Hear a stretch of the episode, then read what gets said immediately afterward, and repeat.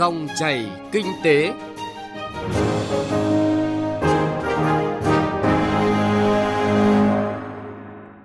Biên tập viên Thu Trang kính chào quý vị và các bạn. Dòng chảy kinh tế hôm nay, thứ hai ngày 26 tháng 6 năm 2023 có những nội dung đáng chú ý sau.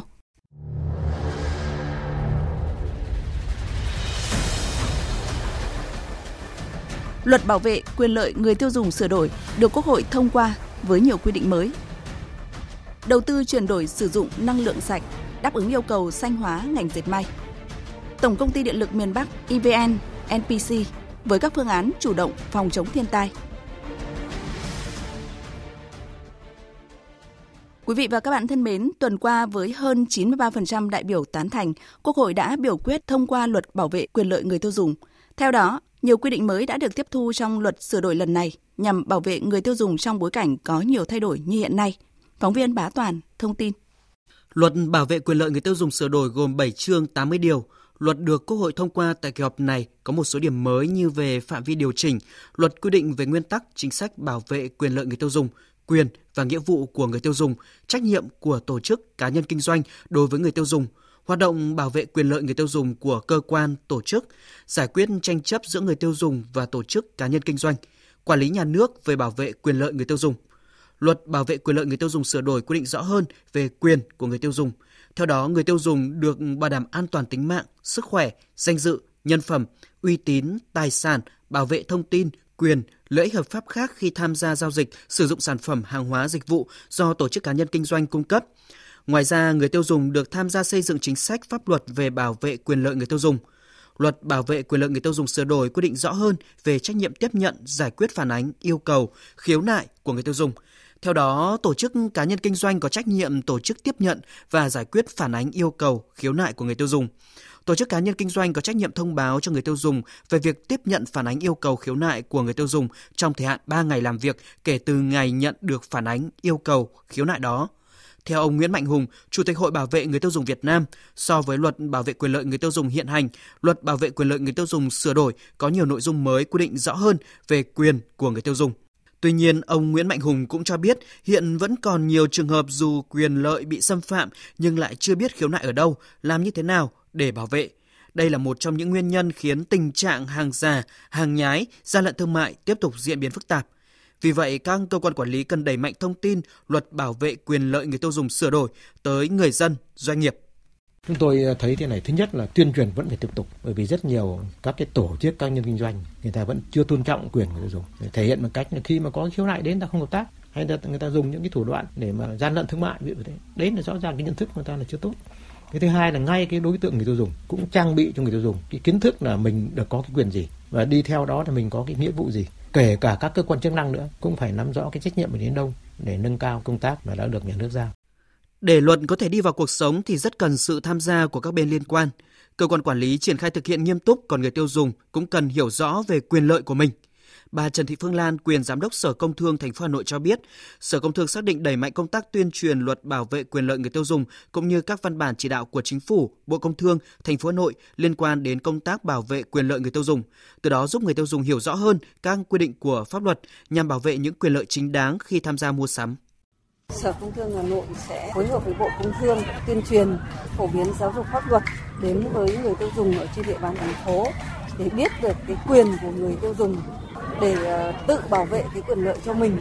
và giúp cho các cái doanh nghiệp nâng cao cái trách nhiệm hơn nữa để thực hiện tốt cái bảo vệ quyền lợi người tiêu dùng cho các cái đối tượng được ờ, thực hiện trong cái luật của cái bảo vệ quyền lợi người tiêu dùng. À, chỉ đạo các cái doanh nghiệp phải nâng cao các cái chất lượng sản phẩm các cái sản phẩm hàng hóa phải đảm bảo đúng các cái tiêu chuẩn chất lượng theo các cái quy định không được làm ra những cái sản phẩm mà ảnh hưởng đến cái quyền lợi của người tiêu dùng Luật bảo vệ quyền lợi người tiêu dùng sửa đổi được Quốc hội thông qua tại kỳ họp thứ 5 và có hiệu lực thi hành từ ngày 1 tháng 7 năm 2024.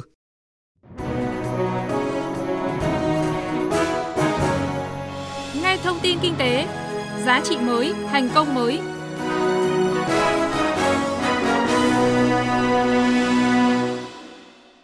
Quý vị và các bạn thân mến, phát triển và ứng dụng năng lượng xanh để tiến tới mục tiêu giảm phát thải khí nhà kính, chống biến đổi khí hậu đang là xu hướng của nhiều doanh nghiệp. Với ngành dệt may, sử dụng năng lượng xanh từ hệ thống điện mặt trời mái nhà, các doanh nghiệp sẽ được hưởng nhiều lợi ích về kinh tế, giúp tiết giảm chi phí sản xuất, nâng cao lợi thế cạnh tranh khi xuất khẩu. Bên cạnh những lợi ích của việc sử dụng năng lượng xanh, doanh nghiệp còn gặp nhiều khó khăn vướng mắc trong bài toán kinh tế và giải pháp đầu tư năng lượng tái tạo phục vụ hoạt động sản xuất của doanh nghiệp. Ghi nhận của phóng viên Đài Tiếng nói Việt Nam.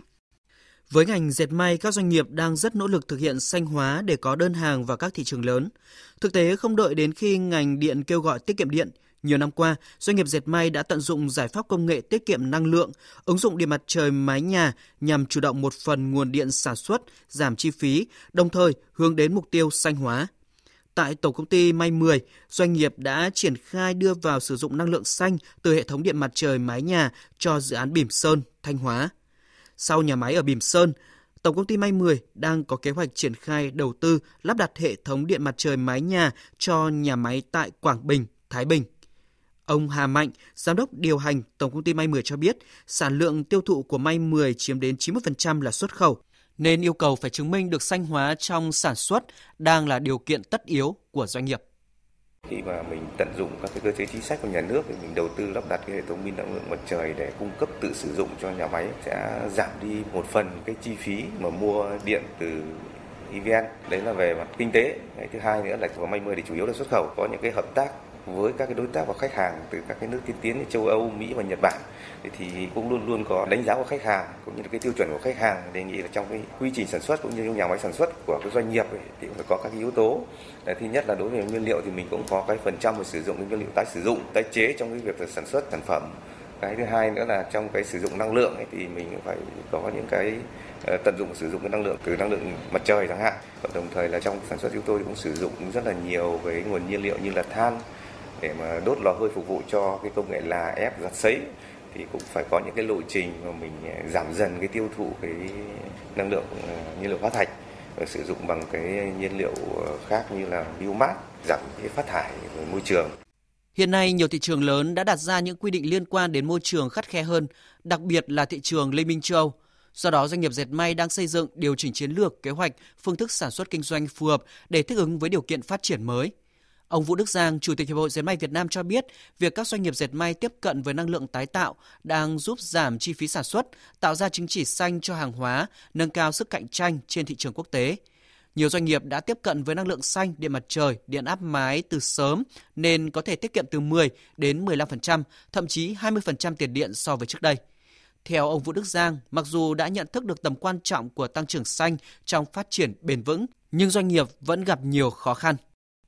đầu tư vào năng lượng áp mái năng lượng mặt trời ấy, thì nó rất đa dạng một là doanh nghiệp tự đầu tư của những nhà cung cấp giải pháp về tâm pin năng lượng mặt trời kể cả cái phần cứng và phần công nghệ cái hình thức thứ hai là họ các công ty mà cung cấp giải pháp ấy họ thuê máy của doanh nghiệp để họ đầu tư và doanh nghiệp sẽ được sử dụng cái điện năng đó với cái giá thấp hơn từ 20 đến 30%. Cái hình thức thứ ba mà doanh nghiệp chúng tôi đã làm đấy đó là phối hợp hợp tác giữa hai bên đầu tư để chia lợi ích. Thì ngành dệt may Việt Nam có rất nhiều những hình thức để khuyến khích doanh nghiệp sử dụng và đầu tư vào cái điện năng lượng mặt trời năng lượng áp mái ấy.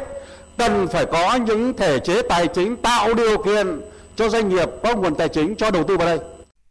Các chuyên gia nhận định việc chuyển dịch cơ cấu năng lượng sẽ giúp Việt Nam giảm tải được áp lực về môi trường, Đặc biệt, Thủ tướng Chính phủ đã phê duyệt quy hoạch điện 8, trong đó đặt ra mục tiêu thực hiện thành công chuyển đổi năng lượng công bằng gắn với hiện đại hóa sản xuất, xây dựng lưới điện thông minh, quản trị hệ thống điện tiên tiến phù hợp với xu thế chuyển đổi xanh, giảm phát thải, phát triển khoa học công nghệ của thế giới. Tiến sĩ Nguyễn Quốc Việt, Phó Viện trưởng Viện Nghiên cứu Kinh tế và Chính sách, Trường Đại học Kinh tế Đại học Quốc gia Hà Nội cho rằng, Quy hoạch điện 8 sẽ tạo tiền đề cho phát triển năng lượng điện tái tạo, hoàn thiện khung thể chế pháp luật điều kiện phát triển điện tái tạo, điện mái nhà, tự sản tự tiêu. Tuy nhiên, khi các nguồn năng lượng tái tạo chiếm tỷ trọng cao, cần thực hiện các giải pháp để đảm bảo an toàn, linh hoạt trong hệ thống điện. Theo tiến sĩ Nguyễn Quốc Việt, mặc dù đã có các quy định về các yếu tố kỹ thuật để kiểm soát, lắp đặt, sửa chữa điện năng lượng tái tạo, song thể chế chính sách chưa rõ ràng, gây ảnh hưởng đến người dân, doanh nghiệp, đặc biệt là với các ngành xuất khẩu như dệt may da dày, khi khách hàng có các yêu cầu về năng lượng sạch. Chúng ta đã bước đầu tự chủ được rất nhiều cái nguyên liệu đầu vào cho ngành dệt may da dày Với tư cách là một người nghiên cứu về chính sách vĩ mô thì chúng tôi rất mừng khi mà chúng ta có một quy hoạch điện 8 và với các cái mà chúng ta tạo được những tiền đề để chúng ta phát triển năng lượng tái tạo. Đặc biệt là chúng ta có cái khái niệm keyword ở đây đó là chính sách để phát triển cái năng lượng điện tự sản tự tiêu. Nhưng mà chúng ta không khởi động ngay, chúng ta không có một cái phương án ngay thì quy trình sẽ cực kỳ lâu. Thực tế, để khai thác tiềm năng năng lượng tái tạo và mang lại lợi ích lâu dài, các cơ chế thủ tục cấp phép không chỉ thuận lợi mà cần hướng đến bền vững, ổn định. Các cơ quan quản lý nhà nước cũng cần tính đến phương án đưa phần điện dư thừa lên hệ thống lưới điện để tạo ra nguồn thu cho doanh nghiệp thực hiện lắp đặt năng lượng tái tạo, năng lượng xanh, từ đó tạo ra nguồn thu đóng góp vào việc giảm chi phí giá thành, tăng tính cạnh tranh cho các sản phẩm của doanh nghiệp.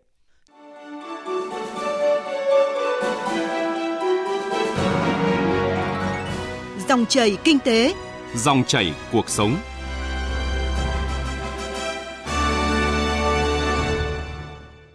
Quý vị và các bạn thân mến, nhằm chủ động sẵn sàng ứng phó với các tình huống thiên tai trước mùa mưa bão và giảm thiểu tối đa thiệt hại gây ra, cũng như nâng cao hơn nữa những kỹ năng xử lý sự cố trên lưới điện trước các hình thái thiên tai bất thường cho cán bộ công nhân viên, Tổng công ty Điện lực miền Bắc Event NPC đã tổ chức diễn tập phòng chống thiên tai và tìm kiếm cứu nạn, xử lý sự cố an toàn cấp tổng công ty năm nay. Ghi nhận của phóng viên Đài Tiếng nói Việt Nam đã trở thành hoạt động thường niên, hàng năm Tổng công ty Điện lực miền Bắc đều tổ chức các buổi diễn tập phòng chống thiên tai và tìm kiếm cứu nạn cấp tổng công ty. Tuy nhiên khác so với những lần trước đây, điểm mới của cuộc diễn tập năm nay là ban chỉ huy diễn tập không chuẩn bị trước tình huống diễn tập khi xảy ra thiên tai mà đưa ra một số tình huống cơ bản như thay máy biến áp, thay xà, thay sứ, dựng cột, xử lý tiếp xúc cầu giao phân đoạn, vân vân. Tại cuộc diễn tập lần này, Tổng công ty cũng đã áp dụng các công nghệ mới như công nghệ thi công bằng phương pháp hotline platform nhằm tiết kiệm chi phí và nâng cao hiệu quả diễn tập. Lực lượng tham gia diễn tập được nâng cao tay nghề, thuần thục hơn trong việc vận hành các phương tiện hiện đại. Ông Vũ Kiên, đội trưởng đội hotline công ty điện lực Thanh Hóa cho biết. Đội chúng tôi là đội công tác hotline Đấy là di chuyển từ công ty đường Thanh Hóa vào công ty được Hà Tĩnh, thay thế và xử lý những ờ, điểm tiếp xúc có nguy cơ đe dọa sự cố. Thay một chuỗi sứ đang à, phóng điện bằng một cái phương pháp gọi là phương pháp này, phương pháp mới, là phương pháp à, là làm platform. Có nghĩa là mình làm trên bệ đỡ. Thì trong công tác hotline của chúng tôi thì có hai phương pháp. Một là phương pháp làm bằng xe gầu, còn à, phương pháp platform là dành cho những vị trí mà xe gầu không thể tiếp cận được. Ông Mai Quang Hùng, trưởng ban an toàn Tổng công ty Điện lực miền Bắc cho biết, Tổng công ty Điện lực miền Bắc đang quản lý vận hành lưới điện trên địa bàn 27 tỉnh thành khu vực phía Bắc với địa hình trải dài, có vùng biển, vùng núi, đồng bằng và hải đảo nên lưới điện chịu nhiều ảnh hưởng bởi các hình thái thiên tai gây ra. Chính vì vậy, hàng năm tổng công ty đều chủ động tổ chức diễn tập phòng chống thiên tai và tìm kiếm cứu nạn. Thông qua buổi diễn tập, người lao động đã được trang bị những kiến thức, kỹ năng để ứng phó khi có thiên tai xảy ra, đặc biệt là việc đảm bảo an toàn trong lao động.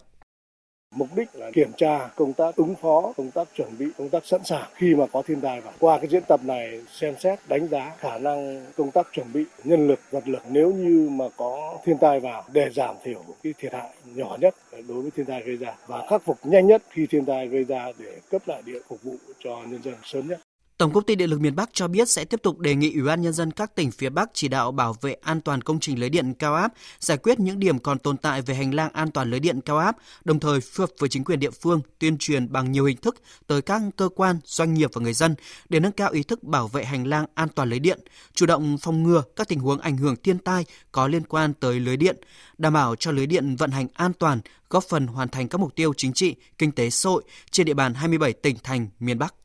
Quý vị và các bạn vừa nghe phản ánh, Tổng công ty Điện lực miền Bắc, EVN NPC với các phương án chủ động phòng chống thiên tai. Tới đây thì thời gian của dòng chảy kinh tế cũng đã hết. Chương trình hôm nay do biên tập viên Bá Toàn biên soạn và thực hiện. Cảm ơn quý vị và các bạn đã quan tâm theo dõi. Xin kính chào tạm biệt và hẹn gặp lại.